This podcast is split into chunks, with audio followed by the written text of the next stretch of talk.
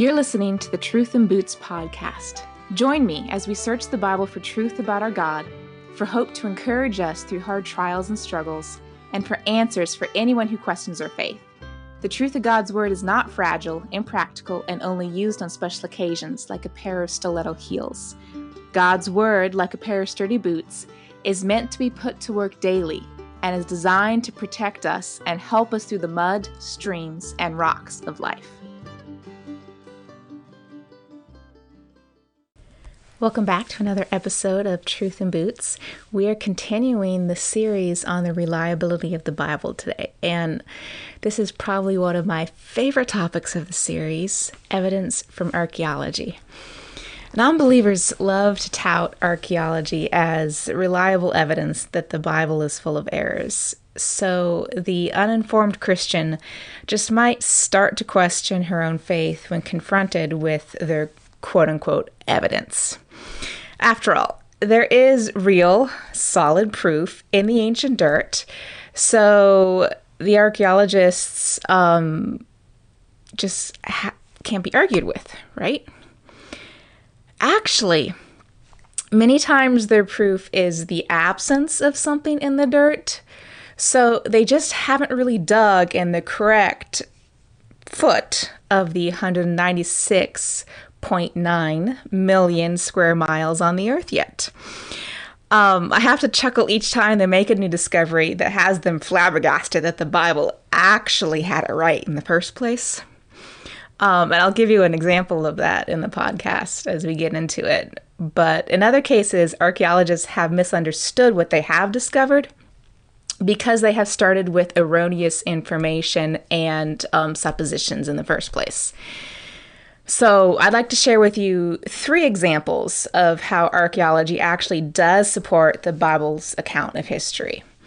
Now, archaeology is constantly finding new things, so maybe by the time you listen to this, there is yet another area that they've discovered. So, I challenge you go out there and learn more on this topic yourself. Um, look at the resources I have on the resource page in this episode and that's truthinboots.com. Um, and just keep your eyes out for other things. Because a lot of times, what happens in both science and archaeology is if anything actually comes out, oh, we were wrong before, this actually does agree with the Bible. Um, secular scientists and archaeologists like to hush that over. Um, particularly with the missing links. I, I know I'm off topic, but with science, all these discovery that they thought were missing links, they've actually backtracked and said, oh, that was fraudulent, or oh no, we found more of it. So it's not a missing link, it's actually this animal, which is closely related to this animal we have today. So it's not a missing link um, or in archaeology oh yeah they actually did exist or whoa it actually happened like the bible said we don't hear about that in the news. We just hear the other stuff. So go dig for yourself if this is a topic you're interested in. Um, so, first, the example I'd like to start out with of they thought the Bible was making up a huge fabrication for decades or hundreds of years. I'm not exactly sure when they started saying the Bible was wrong.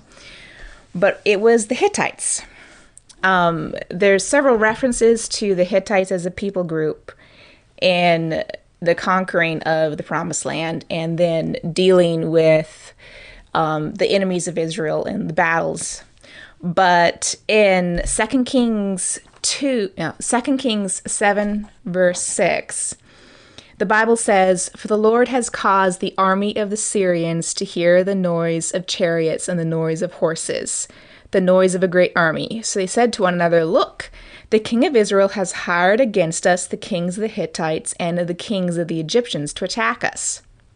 So the Syrians fled and left, and it was all because of this noise that the, um, God caused them to hear. And so Israel was saved. But Archaeologists for years said the Hittites, on the same level as the Egyptians, scared away the Syrians. No way, that does not happen. The Hittites we have no evidence for them in the archaeological record. So, if they existed at all, they were like this small little clan here in this cubby area in, in the hills. They weren't a formidable army equivalent to the Egyptians. Well, um, they had it wrong.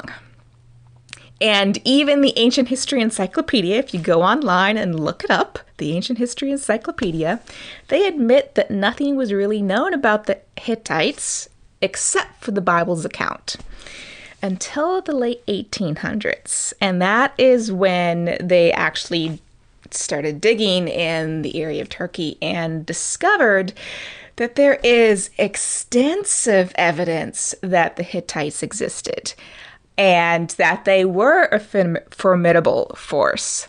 Um, and there is a ton of information about the history and the battles and everything they were involved in. So just go out there and look for yourself of everything we've discovered in the last hundred years about the Hittites. And that was one thing in the Bible that used to be said. you got to be kidding me. They the Bible is making this up. It's a it's a complete fib. So there's one example.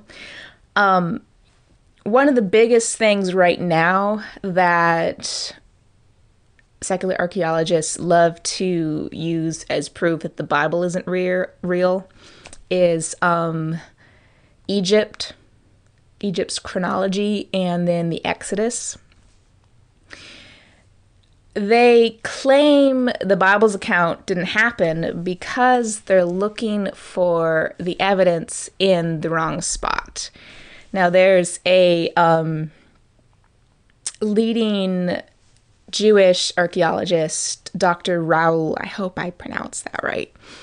But he wrote a book. Go out there and, and you can look it up. Um, he is suggesting that the current Egypt timeline is completely wrong.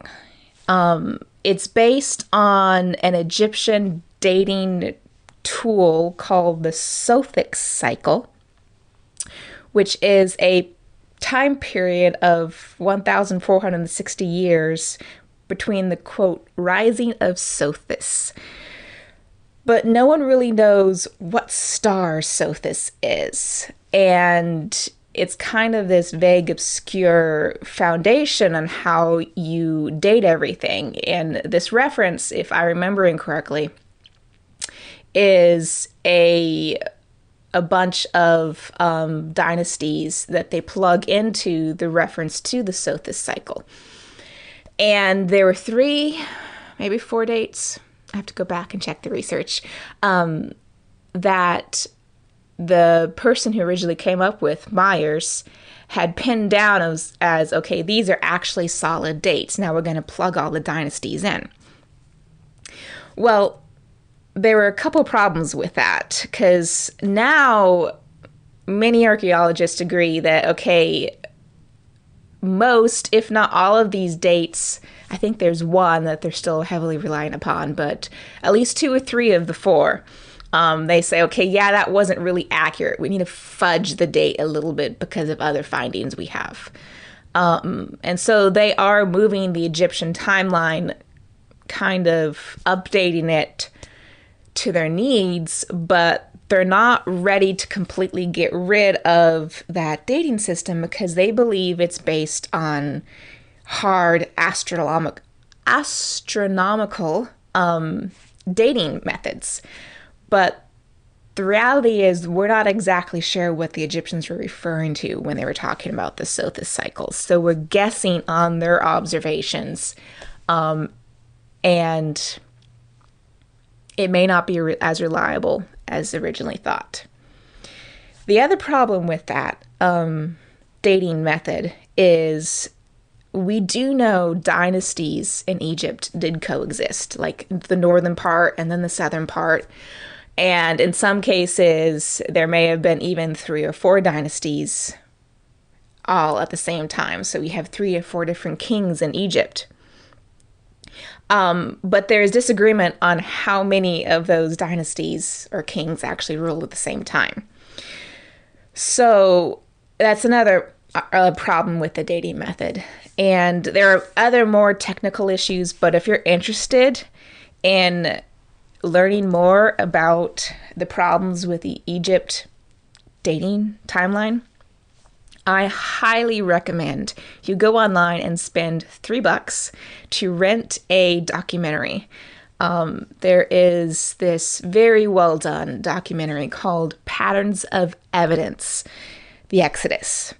You can rent it from, you know, Amazon, from any streaming service that rents videos online basically just just go search it and um, it is done by a Christian who himself was having a crisis of faith um, because all of these archaeologists he was interviewing for this one project kept saying, no, the Bible's account is wrong. Well, he spent years researching this, and this is the results. And it's actually pretty astounding that when you find the appropriate timeline and actually use the Bible's timeline and fit Egypt into the Bible's timeline, you find all the evidence in Egypt you could want that the Israelites were actually there and the Exodus happened. You have a tomb for Joseph. Um, you have pharaohs that agree with biblical with the biblical account, and you do have the Exodus documented the sudden destruction of Pharaoh's army, which allowed for the invasion of the Hyksos. So, highly recommend it. Go check it out. Patterns of Evidence, the Exodus. And that's also in the show notes if you want to go see the actual website for yourself. Now, the final thing I want to give you an ex- as an example, and I have so many fun details here, so bear with me as I get a bit nerdy.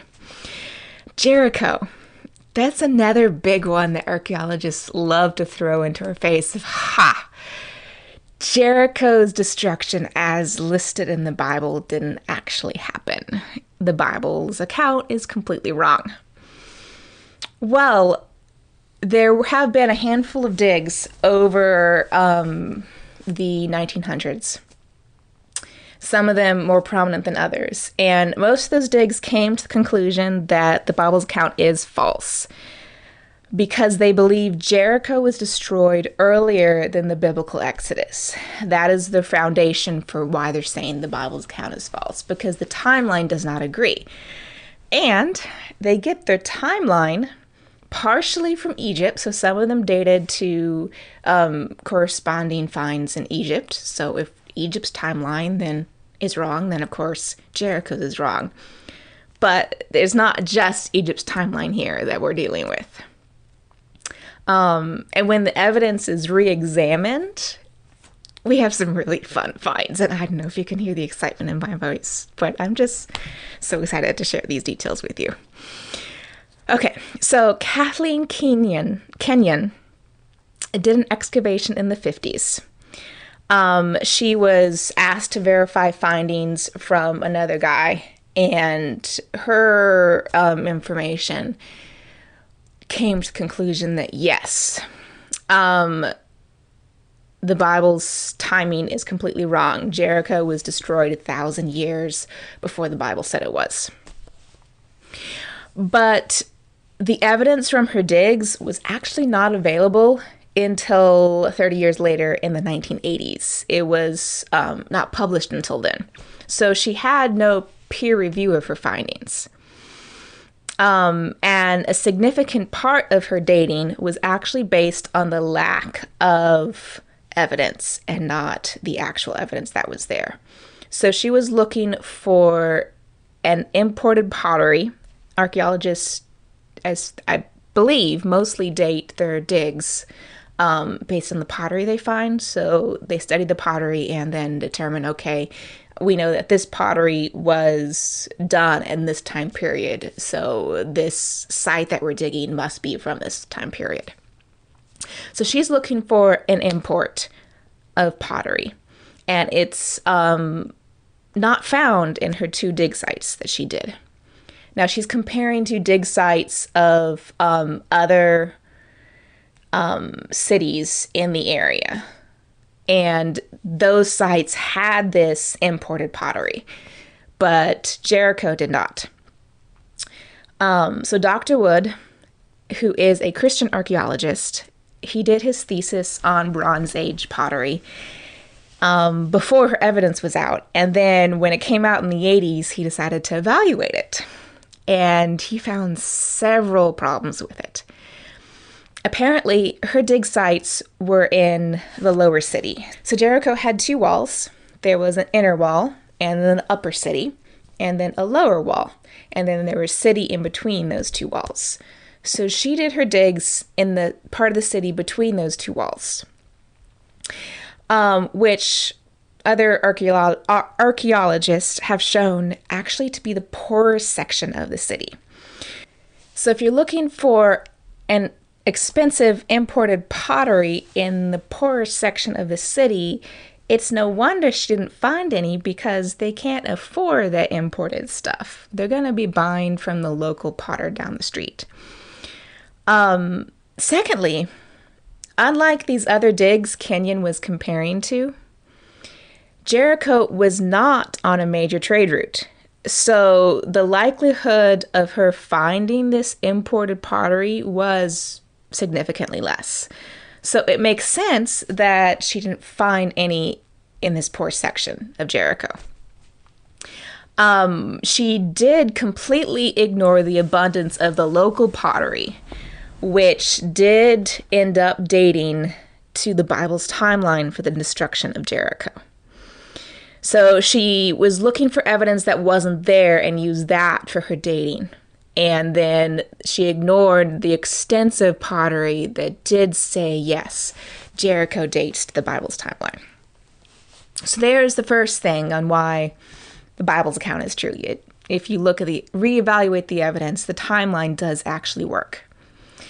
Secondly, let's look at the walls they uncovered, because Jericho's walls are actually famous, right? There were two walls that they discovered on a slope with a lower city in between. These walls were fairly big. They were tall, they were wide. And the evidence they saw was that the outer wall, you know, the poorer city, poorer section of the city, it had houses built against it. And that is just like what the Bible says in Joshua 2:15. This is where we're talking about Rahab and the spies. And Rahab hid the spies, and then she let them down by a rope through the window, for her house was built into the city wall, so that she lived in the wall. She was able to let the spies down because her house lived in the her house was in the city wall just like the archaeologists found. Second, the walls collapsed like they would from an earthquake, not from being torn down by man. Um, the all the archaeologists are convinced that it was an earthquake that destroyed the walls because um, of how they tumbled. And how do they tumble? They fell outward. They collapsed so that it was kind of like a ramp up into the city. And if you look at Joshua 6:20, the Bible says, "So the people shouted and the trumpets were blown. As soon as the people heard the sound of the trumpet, the people shouted a great shout and the wall fell down flat." So the people went up into the city, every man straight before him. The Bible says the Israelites, when the wall finally fell down, they went up into the city because the wall fell down flat, kind of like a ramp, exactly what was found at the dig sites. Um, next, one section of the northern wall of Jericho, it has been found that section did not fall. Joshua 6 25. But Rahab the prostitute and her father's household and all who belonged to her, to her Joshua saved alive. And she had lived in Israel to this day because she hid the messengers from whom Joshua sent to spy out Jericho. The spies told her, Hang this scarlet cord into your window, and she lives in the wall.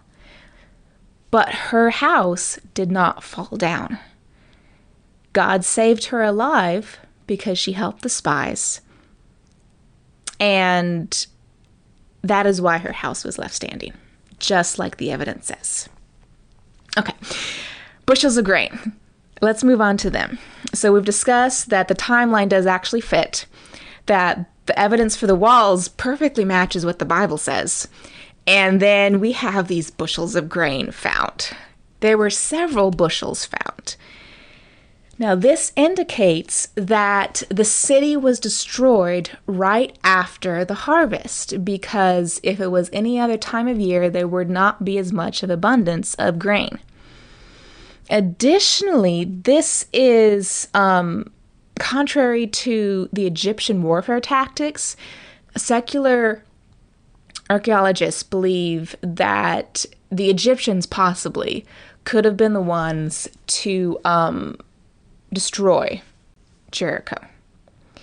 But Egyptian warfare tactics were they would attack just before the harvest so that they can go themselves into the fields and feed their armies before the cities have had a chance to get supplies from their fields.